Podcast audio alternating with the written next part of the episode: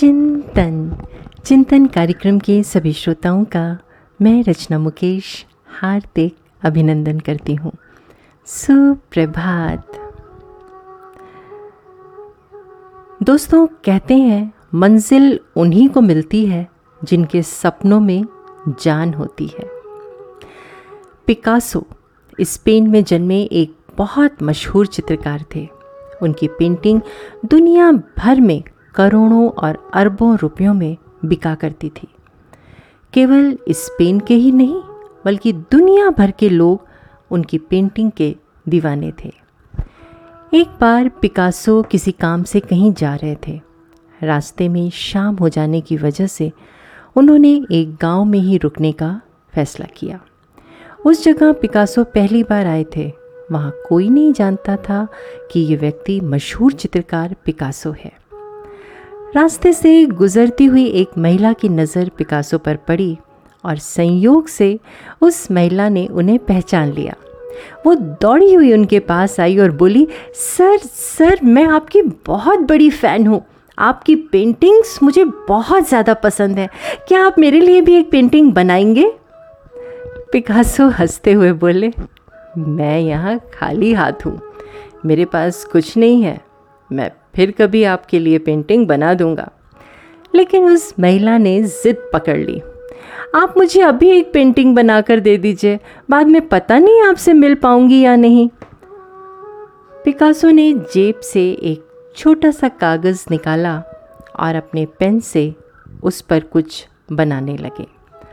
करीब दस सेकंड के अंदर पिकासो ने पेंटिंग बनाई और कहा, ये लो, ये एक मिलियन डॉलर की पेंटिंग है। उस महिला को बड़ा अजीब लगा कि पिकासो ने बस दस सेकंड में जल्दी से एक काम चलाऊ पेंटिंग बना दी और बोल रहे हैं कि यह मिलियन डॉलर की पेंटिंग है। उसे लगा कि पिकासो उसे बेवकूफ़ बना रहे हैं, परंतु उसने कुछ कहा नहीं।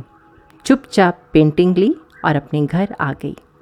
परंतु उसके मन में लगातार पिकासो के इस अजीब व्यवहार के बारे में विचार चल रहे थे।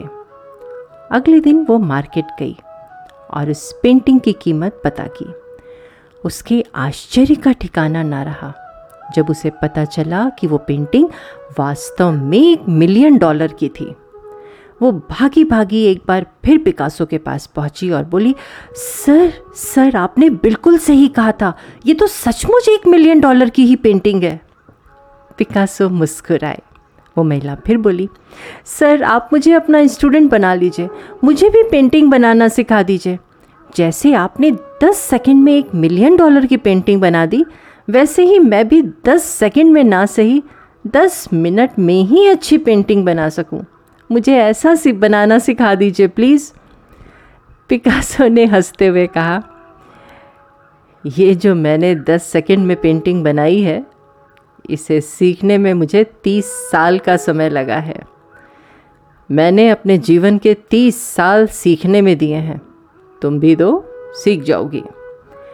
वो महिला अवाक, निशब्द होकर पिकासो को देखती ही रह गई। दोस्तों, जब हम दूसरों को सफल होता हुआ देखते हैं तो हमें ये सब बड़ा आसान लगता है। हमें लगता है, अरे भाई, ये इंसान बड़ी जल्दी और बड़ी आसानी से सफल हो गया। लेकिन उस एक सफलता के पीछे न जाने कितने सालों का सतत परिश्रम और तपस्या छिपी है, ये कोई नहीं जान पाता। सफलता तो एक पल में मिल जाती है, लेकिन सफलता पाने की तैयारी में अपना पूरा जीवन कुर्बान करना होता है।